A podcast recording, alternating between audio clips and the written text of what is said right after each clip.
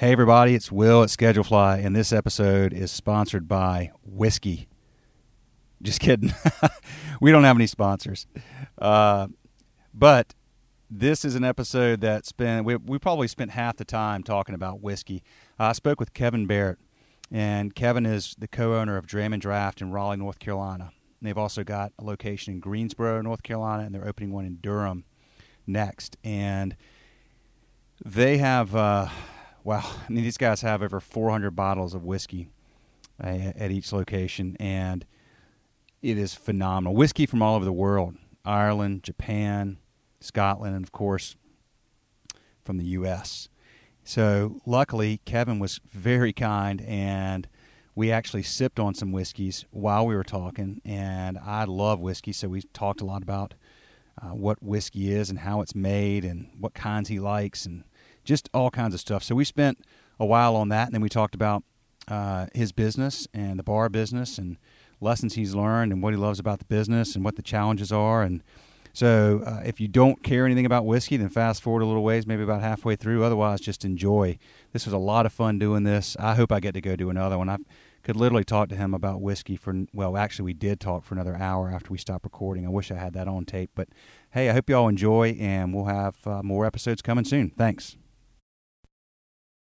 here all right what's up everybody it's will with Schedulefly, and i'm here in raleigh north carolina today with kevin barrett of dram and draft he's a co-owner here um, they have another location in Greensboro, and they're opening one soon in Durham. So we're going to get into all kinds of stuff. But we're sitting here. I will, I will go ahead and say we're sitting here, sipping on some uh, Nikka Taketsuru Japanese whiskey, and we've also got a Booker's 30 year bottle in front of us, and a bottle of Old Grandad Kentucky Straight Bourbon whiskey from the 1980s. Correct. Wow, this National is Distillers. freaking awesome. Damn. Um, the Nikka is is fantastic. So uh, I, I like bourbon and whiskey, and so Kevin's like, I could probably ask him a million questions because this is his his this is his passion and his love, and he's got over 300 bottles of this stuff sitting in this place. This place is fantastic. Thank fantastic. You. Oh my God. So um, okay, well, tell me, like, give me a little background. Um, I know you you've been in hospitality a while, and you've worked at some. This is your first place you've owned, or did you?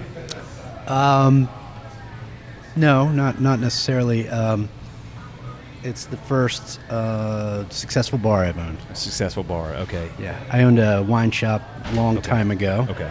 Back in Wilmington, North Carolina, and uh, Drew and I briefly had a a, a place that uh, really wasn't taken off, so we unloaded that just as we were opening Dram and Draft, um, and here we are. So you and Drew, so Drew is your partner, and y'all are both whiskey fanatics, whiskey connoisseurs. Yes, yes. Drew used to own a, a bar called Rally Point that's still around out in Cary, North Carolina. He sold that about a year and a half ago. Okay. Uh, still around, still going strong, but he sold that to concentrate more on the dram and drafts. Okay, got it. And y'all opened this one in what three three years ago? three years, three years ago, ago next almost month? exactly Yeah. at the end of this month. So Okay. July 29th, Oh, yeah, 2016. Yeah. Okay. And then, uh, and you're moving. We just went. You're moving um, to a new location. Now, this is an old gas station. I see the SO. Yes, old okay. service station, and we're moving right around the corner on the same block to one Glenwood building, and that will be happening sometime th- th- this month, July.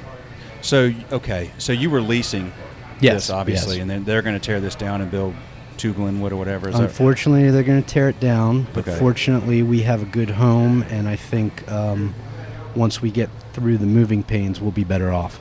What? Okay, so when you got into this place and you signed a, a lease, Yes, tell me about long-term that. lease. Okay, you had a long term lease, but then they came and they what did the owners sell the building or Yes, the owner sold the building for development, and we had all kinds of clauses and uh, things in our lease if that day happened. And we were a little heartbroken when it happened, and a little surprised that it happened as fast as it did.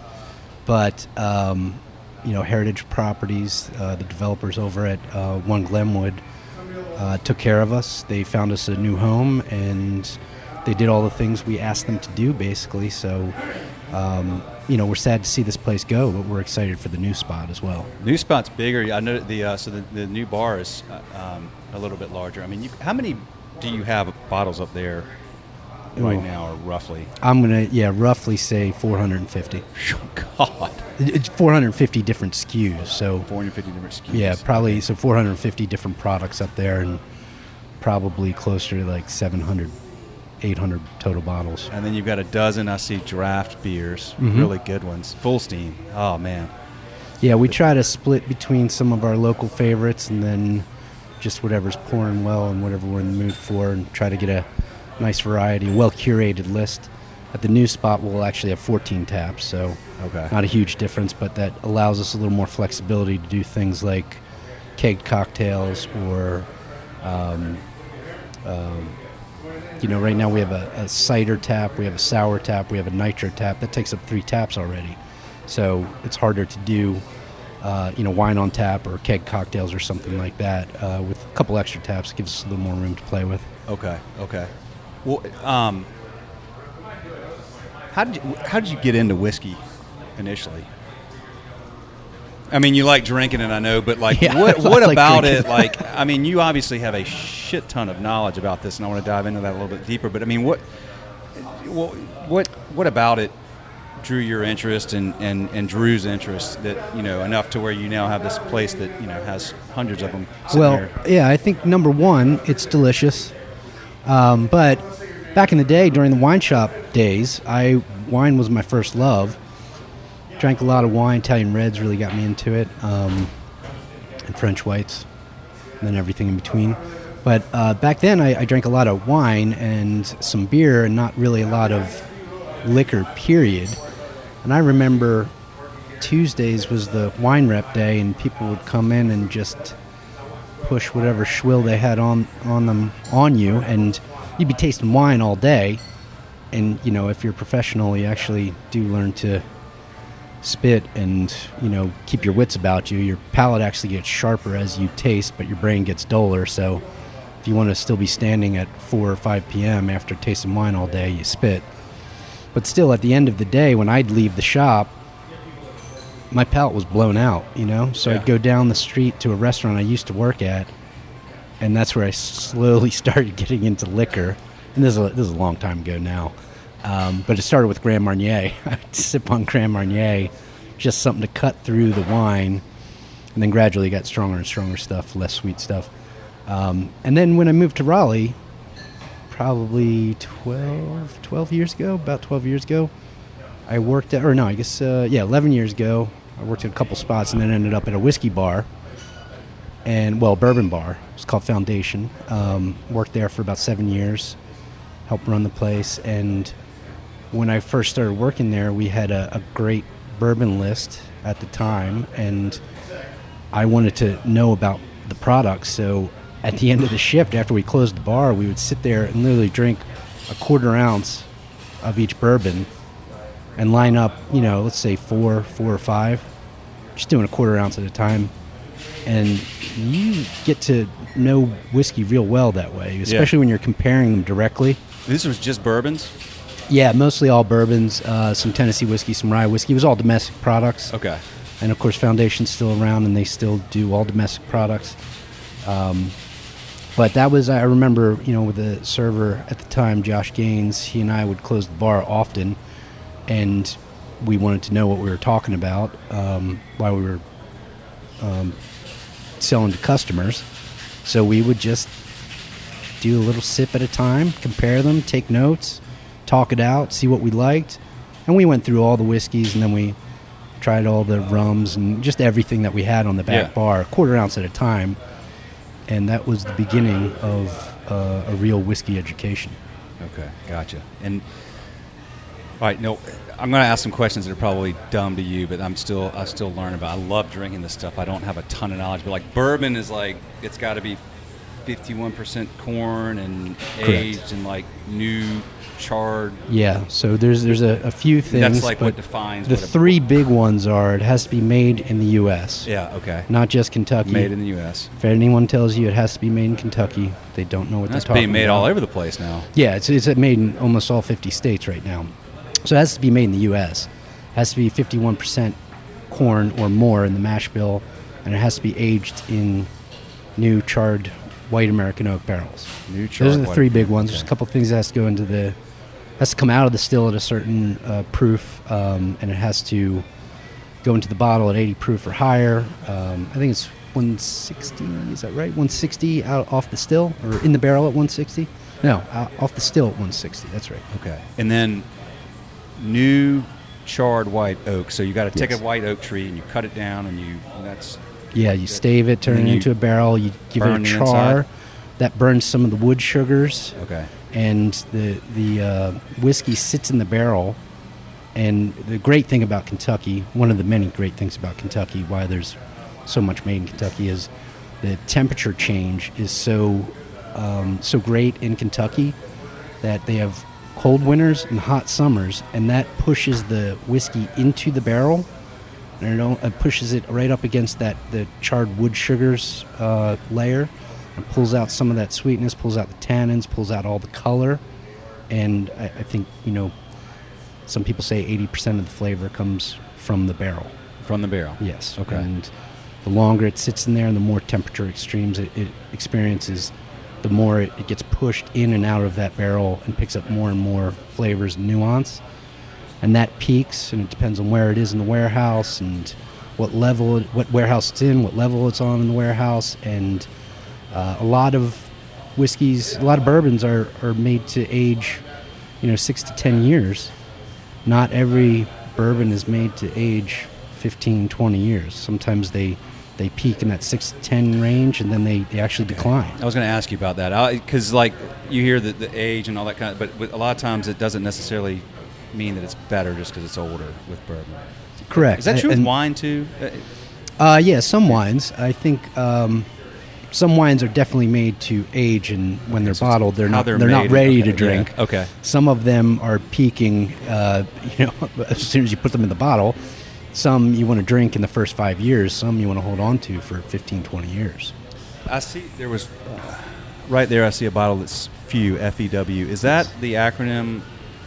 Fruit, earth, wood. Is that what that's for, or is that? No, I don't think so. I think it- I, I think that's you know you could be right. I might be mixing up my stories, but I think that's actually the initials of the guy's children, Oh, okay, gotcha. and gotcha. that is um, FEW. If I'm not if I'm not mixing up my stories, is the first legal distillery in Illinois since Prohibition, and it's right Oh, outside wow. of Chicago. And uh, somebody fact check me on that. I, I've forgotten we'll- more we'll about bourbon No, than, just- uh, than, well- than most people ever know. I, well, I was going to say. I mean, I only because I had one. read though. about the whole fruit earth or what is it? Fruit earth Wood. Maybe that's wood. Fruit is that wood, yeah. wine or is that? Bur- uh, I think that's wine, actually. Yeah. Yeah, I think that's wine. Yeah, Okay, because the earth would be the terroir. Okay. Okay. So so whiskey is you're going to use either corn or wheat or It's some sort of barley fermented or, grain and a barrel. or rye And a Okay, barrel. in a barrel. Okay. So I think that's the big umbrella category of whiskey. Okay. And then there's bourbon whiskey, Irish whiskey, Scotch whiskey, Tennessee whiskey, Canadian whiskey, Japanese whiskey. Japanese And whiskey. e- each one has its own requirements. Some are more strict than others. Okay. Okay. And a lot of it is geographic. Irish whiskey has to be made in Ireland. Scotch has to be made in Scotland. Scotch has to be made in Scotland. Okay. Who does it best? Who, who's your who, like overall? Who do you who do you tend to prefer? And I know that's personal, but it's very personal. yeah, Um, in my heart, I'm a bourbon guy. yeah, Uh, and and you know it fluctuates a little bit. Um, I'm a bourbon guy. I love rye whiskey. Uh, definitely don't have anything against Irish whiskey or Scotch whiskey, but my uh, my tendency would be to lean towards bourbon yeah. and rye, and venture off into Irish whiskey and Scotch when when the mood suits me. You know, Gotcha, gotcha. when the mood strikes me. Now there's um. Do you have Buffalo Trace? Currently, possibly. It's been hard to get in Wake County lately. It's been hard to get it. So I went to the ABC store a few months ago, and I walked in and I said, "Can I have a bottle of Buffalo Trace?" I was going to buy it for a buddy for his birthday. And the guy sat there. He goes, "You like Buffalo Trace?" I was like, "Yeah, I like it." He goes, "So you've had it before?" I was like, "Yeah, yeah." I was like, "What?" He goes, "Hold on a second. and he goes in the back, and he comes back out and he hands me a bottle. He goes, "Look," It's so hard to get. I won't put it on the shelf because I don't. I don't want somebody to buy it accidentally. I want somebody to know what they're buying and come in asking for it. And I was like, okay, man, cool. Well, nice of them. yeah, I know it's an ABC store, but uh, yeah, that that that's uh, so. Some of the stuff is. Um, I mean, you've got some stuff that's like this has got to be old granddad. Yeah, be- so the Old Granddad is um, still one of the decent brands that is readily available at a good price. But what we have here is uh, Old Granddad from the 1980s. I don't have the exact year on it. We have a whole vintage section. And um, if I don't know the exact year, I can usually uh, narrow it down to just a, a few years. So this is from 1980 to 86.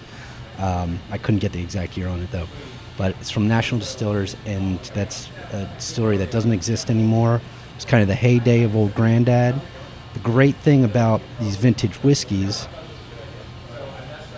for me, it's it's a little bit of nostalgia. We have a, a we had a bottle of Hill and Hill bonded bourbon from the 1940s, and that one may have been the best whiskey that I've drank in the last few years. Period. Last three years. really, Uh, yeah, Hill it was just Hill amazing, and, and part of it is you think about it. That's like World War II whiskey. It was it was distilled during World War II, bottled sometime in the mid 40s, and then luckily somehow unopened and undamaged for over 70 years. And um, you know, whiskey once it's in the bottle, it doesn't change the way wine does, but it it does change chemically a little bit over the years. So if we tasted a bottle of Old Granddad today and Old Granddad a year from now, and one was just newly bought and one had sat on our shelf for a year unopened, we wouldn't notice a difference. After 20 years, you probably notice a difference. After 70 years, you definitely notice a difference. Yeah. You know, some of those tannins uh, fall out and the flavors change. Um, the, the Hill and Hill was just so rich, had like a 90 second finish. Plus, the corn was different 70 years ago. The whole production process was different 70 years ago. I might be so- telling myself a fairy tale, but I just, you know, there's a little bit of romance in it, thinking about the lives that have come and gone in between that period of time, and the people that actually made it are probably no longer with us. And, you know, there's just a whole lifetime in that one bottle. And it, it tasted just amazing. It was, it was amazing.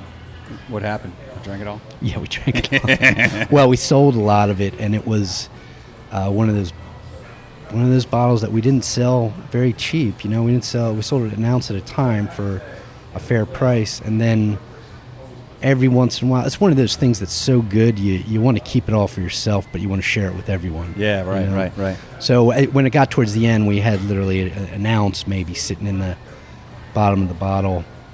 It's also one of those bottles that when you're finally done with it, you, you tear up a little bit. Yeah. there's only a few of those, but uh, there was about an ounce left, and we shared it. Drew and I and, and one other person shared it, and it was, uh, you know, something to share with somebody that was really into it, really impressed by it, and, and really enjoyed it. What's uh what's like a re- like what's a well, you just mentioned old Grand. I mean, what's like a good because so much of this I know it's, sometimes it's it's marketing.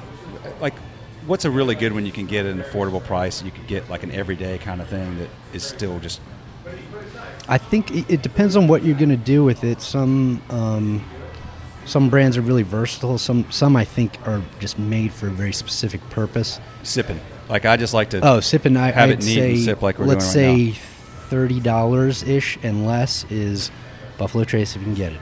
Elijah, Elijah Craig Small Batch is great. Eagle Rare, a little on the lighter side, but great, and that might be a little bit more than thirty. But um, those are all great. If you're gonna make an old fashioned, I think Evan Williams 1783 from Heaven Hill is just a steal. It has all the great, perfect flavors that should be in an old fashioned. You're adding just a little bit of sugar and a little bit of um, bitters, and, and you're adding a little bit of water and chilling it down. You're like smoothing out a couple of those rough edges, but all that great flavor still comes through. I think that's like a $15 bottle that was made for old fashions. Old fashioned. Okay. Everyday old fashions. I love it. I'm gonna try it. Um, all right, let's talk about the. Uh, I could go on all day about this, but I want to talk to you a little bit about the business side of this. Um, so you opened three years ago. Uh, you had run a wine store, but now you've got this this business you and Drew do with, uh, you know, um, a lot of moving parts. What have you learned about? And we were talking about this off mic beforehand. You, we were talking about the, you know, the uh, duality of you've got the the drink itself and how well the drink is made and how much the Yeah. bartender knows Yeah. and all this stuff, and, and then you've got the hospitality piece of this, Mm-hmm. and uh you've you've changed opinions a little bit on that over the years. Tell, tell me about that on wh- which which is more important. Well, it sounds like you're talking about Kevin Barrett's five pillars of service. Bring it! I want to hear that. Yeah. So I, I, I really do talk about this in training sometimes, and I switched up the order. And the important thing is, you know, it really is all about service. The first thing is when people walk in that door, they want to see somebody smiling, or at least not mean mugging them when they walk in. Yeah. So number one is smile. You know, be be welcoming when people walk in. Number two is you should actually welcome them. Put a menu in their hand as soon as you can. If you can't get it in their hand right away, at least acknowledge them. Say hello. How are you doing? What's up? As if You know. somebody came to your house. Exactly. Yeah, Yeah. and that's really what it is. If, if you can't have a party at your house and be a good host, you can't be a good bartender. You shouldn't be a good bartender. Okay. So that's one and two, and those could be mashed together. But I think that really the first impression is the way you look at a person when they walk in your, your door. If you're sitting there on a stool reading a book, and you walk, somebody walks in, they're going to feel like they're bothering you, and at best they're going to stay for one drink and then get the hell out of there. So you should be behind the bar. You should be happy. You should be, you know, welcoming your guest. You should verbally, you know, acknowledge them, and then you know, three used to be our product, which is drinks for us, cocktails specifically. The bourbon and the whiskeys do their, their own job, right? All the liquor on the shelf does Yeah. its own job. The beer does its own job, but we select that pretty well. But the cocktails, that's our product. Number four is service. And I switched that because service is actually most important. I begrudgingly admit that. I thought that, you know, my cocktails were just so great that that's what was winning everybody over. But, you know, great service makes a mediocre drink good. It makes a good drink great. Bad service makes every drink bad. So Yes. it is service, then it is your product. And then five would be, um, you know, the ambiance, which is all the things I just mentioned, plus lights, temperature, and music. Well, you know, it's funny because there's that set, you know, putting a bad taste in your mouth. Like, I mean, it's it's kind of what that like bad service. Yeah. It kind of does. Like you It could give them some does. freaking Pappy Van Winkle or whatever, and they're like, man, Doesn't matter, no. guy's a dick and Yep, whatever. I don't want to, you know, screw him. if you were paying twenty bucks or two hundred bucks, you'd be overcharged. You know, you'd be you just you'd be in the wrong mindset to enjoy something. Yeah.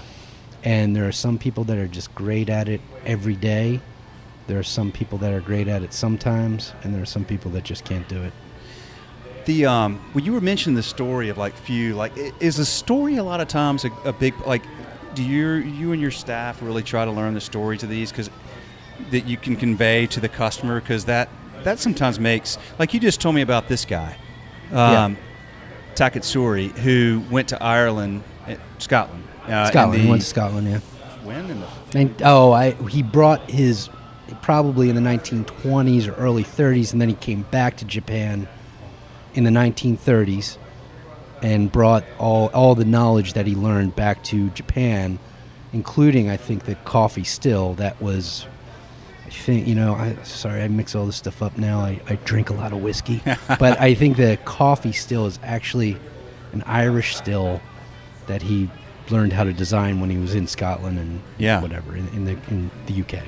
Um, yeah, and I think you know, I think that the juice in the bottle has to stand on its own. Yep. But it seems like every product, every new whiskey at least that comes out today, has a story, whether it be true or not. right, right, all have a right. story. There's some marketing in that. Yeah. oh sure. yeah, and that's that's fine. You know, if uh, if you have something to endear people to it. Um, for me, I think that you know most important is is how it tastes and and the price point. You know, uh, it- it's you know all these fancy expensive whiskeys are great, but is it you know is an eighty dollar bottle really twice as good as a forty dollar bottle? You know, and when am I going to spoil myself on that eighty dollar bottle? It all all depends. I, I think uh, you're right that most most whiskeys that come out now have a story, and it's great to know that story and share that with your guests. The more information you can share with your guests, the better. You know, an educated guest is the best guest. Yeah, I mean, it makes it interesting. Like that story about him doing that, and you were saying, and now we're only just now drinking this stuff. Like you know, all these years later, like that's makes that even more interesting. You Yeah. almost, you know, you start thinking about that as you're drinking it, and there's like this. Yeah. That that's uh, that's that's fascinating. I- Um, I, think a lot of people think Japanese whiskey is a new thing, and it's not a new thing. It's just new to the states, the or, or new to the mainstream states, I guess. Um, and probably in like the past ten years, it's really started to take off here. that's good. It's still hard to get, especially in North Carolina, but it's it's if you can find it, it's worth trying. Well, tell me. Uh, so you've gotten you've you've come to this uh, stubborn realization that service is such a big part of this, and, and you said you've gotten you know better over the years at, at getting those the right types of people. What are you looking for? How do you find them? How do you keep them? Um, you know, it. y- I, I think back when I was behind the bar, behind somebody else's bar, I really tried to own it. You know, like when I was back there running the bar, it was my bar. Your bar, yeah. yeah, in a in a respectful way. You know, like this is, I'm going to run this place well. I'm going to treat my guests well. Same way as if I had a party at my house. I try to look for people like that that actually take pride in their service and in their reputation in this business. And and you try to look for people, decision makers. You know, people that will make a decision and let you know what that decision was, and can take criticism if you know if you say, "Well, that was great, but next time you should have done it like this." Right, right. You know, So people you- that ask for permission or people for ask for forgiveness, not permission.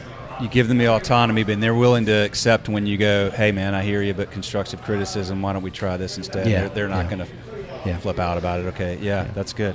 Because uh, you know most of the time the place isn't on fire. Most of the time Yeah. there isn't a brawl here. Most of the time Right. things are going just fine. There's little things that we can fine tune. Um, and you know when you put the right people in place that are making the snap decisions because that's what it is behind the bar. You're making a decision constantly. You got to cut somebody off. You got to serve this person before that person. You got to tell your bar back or your server to do something else you got to make you know hundreds of those decisions shift and you just need somebody that's willing to do that and most of the time they make the right decision Got to have a lot of self confidence to do that. yes i think that's true for sure i think i think you have to have a lot of self-confidence to stand behind that bar Yeah. with you know 10 tickets behind you while you're making 10 drinks and you have 10 more people staring at you from across the bar waiting for you to look up to take their order Not you to can't panic. quite do it yet Right. yeah so you just got to stay cool and, and yeah you got to have the confidence to to do that What, so, when did when did Greensboro open? uh, september last september So so, last September, about nine okay. months ago Okay. 10 Tell me ago. about what's changed for you having two, and then now you've got a third on the way. How, how has your role changed and Drew's role changed? And well i think um, i drive a lot more now Greensboro's like what is it like an hour and hour and 15, minutes. Okay. It's not bad. Um, and I think that the, the good thing about Drew and I is there's two of us. Uh, that helps a lot. And um, I think you have to start to get to the point of delegating things before you start expanding. You have to accept delegation. Have to put together a good team all around. I mean, you need a good accountant, good bookkeeper, good lawyer, good business partner. You need good people working at all locations, good managers, and you have to be able to delegate it and accept that not everybody's going to do everything the way you want it done 100% of the time. Yeah. But if they get it 85% right, you're killing it, you Yep, know? yep. 85% right, Right. is it's a home run. Yeah. You know? I mean, that's winning.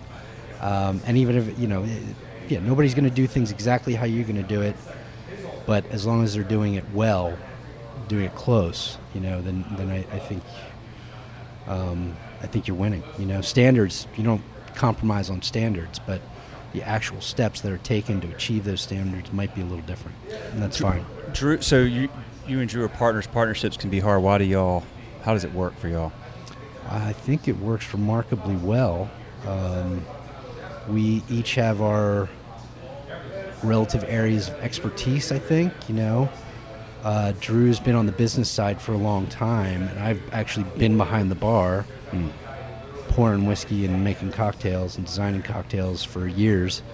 Um, so those two things just meet in the middle real well, and and I think I think we mostly agree, and if we don't, we talk through it in a way that um, you know in the end we end up both agreeing, or one person says, "Well, I don't feel strongly about it. If you feel strongly about it, then we'll do it that way." You know. Yeah. So I, I think it's good communication, uh, good compliment to each other, and uh, and yeah, we, we're usually both on the same level. Well, hats off to you because you, you, you kind of casually went through this, and it sounds like you do really well with that. And the partnerships are tough for a lot of people; Oh, it's yeah. hard, and you Yeah. sounds like you'll have a good formula. So that's Yeah, I think so. uh, I, I, that's a good thing. Um, so, um, you've got Durham opening. You're kind of in the early stages with that. Yeah, we'll say we're we're in the early to mid stages. Early to mid stage. Do y'all have, did you do y'all have investors? Uh, yes, different investors for each uh, location. Each location. So okay. yeah, Now, do you are you leasing in both the other yes, Okay. absolutely leasing everywhere for now. leasing everywhere for now? That's okay. Got it. Do you do you intend to buy at any point? Have a look, or do you? I'd like to. you We'll like- see. We'll see how it works out. That's I, I think uh, another step. You know, of Yeah. actually owning the real estate that you're uh, have your business on. I think that would be great if the opportunity opportunity presents itself. I think we'll try to do that. Um, I think that's getting harder and harder to do, but Yeah. but we'll see. You're just going one at a time, and do you have a, a ten year plan or a five year plan, or you just No, for now we're one at a time. I think three was a big milestone for us, so we're Yeah. going to get to three and then and then reformulate uh, Yeah. what we're going to do next. I think. Sure. Um, I think once we get to three and we operate three successfully, then we there's a lot of different directions we can go. Yeah, I mean, operating. I mean, especially since you've been at it since for three years now, and you so operating three successfully is a big. Yeah, That's yeah. a big step. I think I think the first one was a big step, and that was just kind of proof of concept, right? Like Right. people like it. We're actually doing a good job. We're, you know, providing a, a service or product that people actually like. Having two was a big deal, and, and just proving that we could do more than one. Uh, if we can do three, then that's a whole nother step, and then we'll see if we do four, five, six after that, or you know, just work on four, or, or, or what happens after that. We'll see. Do you have? Um, are there things that have happened that you did not expect that were, I guess, major surprises to you in this process, or have you been in the business long enough that nothing's really been come as a surprise? I wouldn't say on the uh, as far as like the operation of the bar. I, I can't really point out any major surprises. Um, I mean, there's definitely a learning curve, right? When you step from being a bartender or bar manager to actually being the bar owner, and all those numbers are your numbers, right? Yep. I would say my biggest surprises were the construction side and the build out side and permits and licenses and all of that and just the incredible delays and headaches that you can run into with that for a variety of reasons. That are just so outside of your control. And there's so many moving parts and so many people involved. Uh, it's just it's it boggles the mind sometimes. And that's kind of what we're running into in Durham right now, unfortunately. Are you? Um, who have you learned the most from?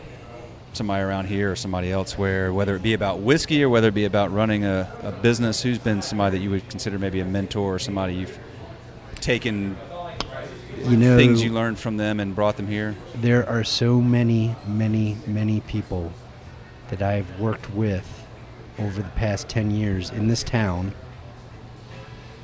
that I've learned from. And these are people that I that worked for me, that I worked for, or that we just work together, and sometimes all three of them. Yeah. A- And this goes, you know, this isn't just in the last 10 years. Man, I remember 20 years ago being a server out in Washington State and working with a guy named Mike Toll who taught me so much about service and just being a you know a, a great server, selling you know fancy bottles of wine and fancy cuisine, and just taking it up to another level of thoughtfulness and preparedness and actual hard work and pride in what you do. So that there's so many people. Yeah, I mean locally, I just you know Alex Flynn is great. He is a rep for uh, Copper and Kings now. He's regional rep for them. Uh, Matt Bettinger and I worked together at Foundation. I worked with him over at Sea Grace. He's got his own bar out in Cary now, Sidebar. He's great. I've learned so much from him. I hope those guys have learned from me as well. Uh, you know, back when we opened Foundation, Andrew Shepard, I learned a lot from him. I hope he learned at least one thing from me. and yeah, so many others. You know, Yeah. So many people. It's just there's always an opportunity to learn from somebody that you're working with, working for, or that's working for you. And uh, you know, most of that time is a positive lesson. Every once in a while, it's a lesson of what not to do.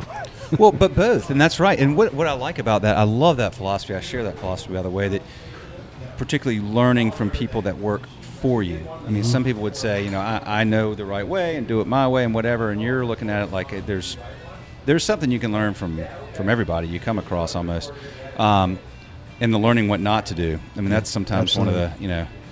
Those, those stick almost more than learning what to do sometimes. that's true. Um, so trying to think if there's anything else I wanted. Oh yeah, tell me about the. Okay, so you and Drew, if I read this correctly, went and became certified executive bourbon stewards. What does That's that mean? right. That's right. That sounds like a badass title. it, it, it is a badass title.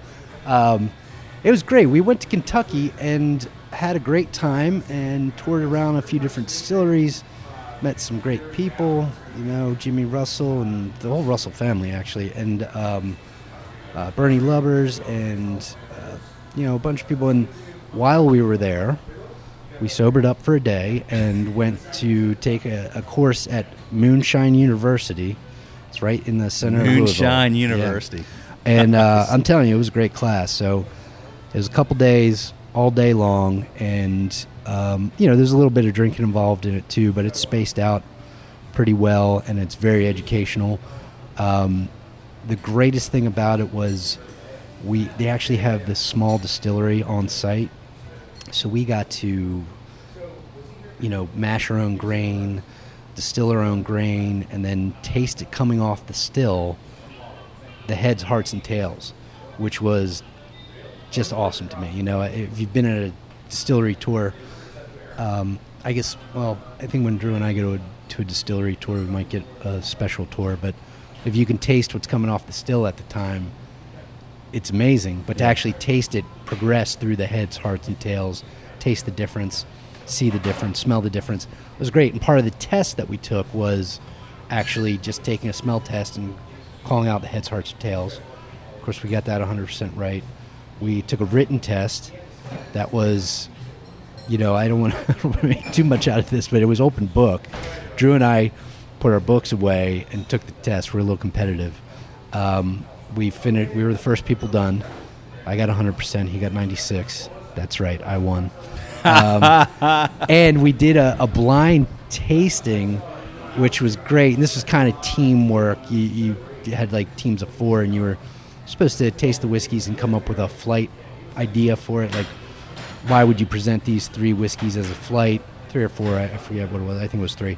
Um, you know, these are all actually similar, and we're going to taste them, or they're all different. That's where we're tasting them against each other. Just present some sort of, you know, intelligent uh, thing about the, the three whiskeys that you tasted. And you were also supposed to call out what whiskeys they were, which is so, so hard.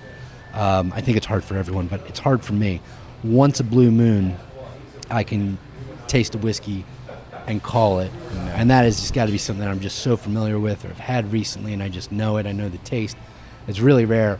So we we had three whiskeys, and our team called out the proof of each whiskey correctly, but we got the whiskeys wrong, and I was so frustrated because the first one was Pennypacker bourbon from Kentucky that I'd never tried before. It was 80 proof. I called it out at 80 proof. I was thinking it was Jim Beam, but um, and then we, we I built everything off of that. So I called it 80 proof, 86 proof, 92 proof.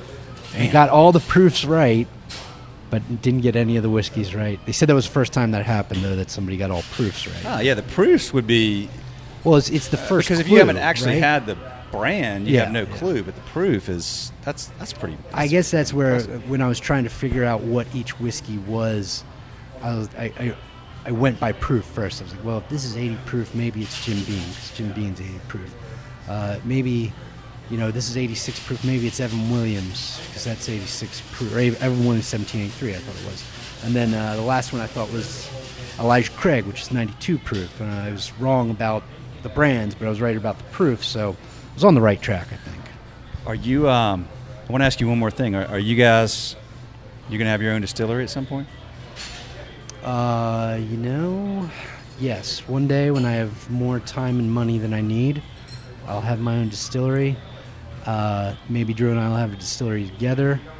Uh, but I used to say the same thing about about bars. I said I'd own a bar when I had more time and money than I needed, and here I am. Yeah. I have no time, not enough money. Yeah, not not not easy to, to uh, get those started, huh? Not not Yeah. inexpensive. Yeah, I, I mean, I definitely have interest in it. Um, it, it would be something down the road, though. I think. Well, doesn't have to be in Kentucky, right? I mean, No. North Carolina's got some pretty intense, you know, summers and winter ex- ex- extremes. Uh, Absolutely, and we have some good brands coming out uh, in North Carolina, and I think what are some good ones out of North Carolina? Uh, all of them, probably.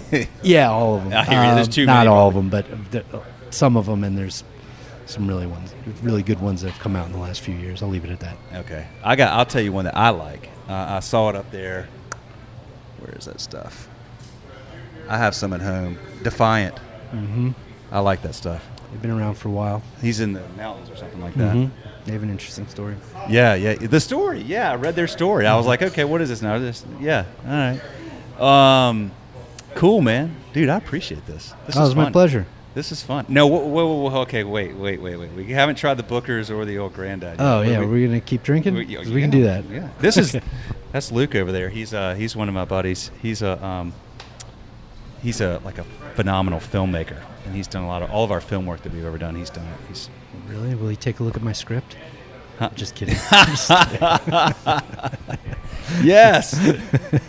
Story Just of the kidding. no man, absolutely. Well, let's uh, okay, let's do it. Yeah, I want to try some of this stuff. Well, look, I appreciate this. Is awesome you to take the time to do this, man. Um, highly educational, a lot of fun. Really appreciate it. We're stoked at Schedulefly to serve y'all. This is just and this place is if you like whiskey. Um, this place is heaven, folks. So if you're in, anywhere near Raleigh, check it out for sure.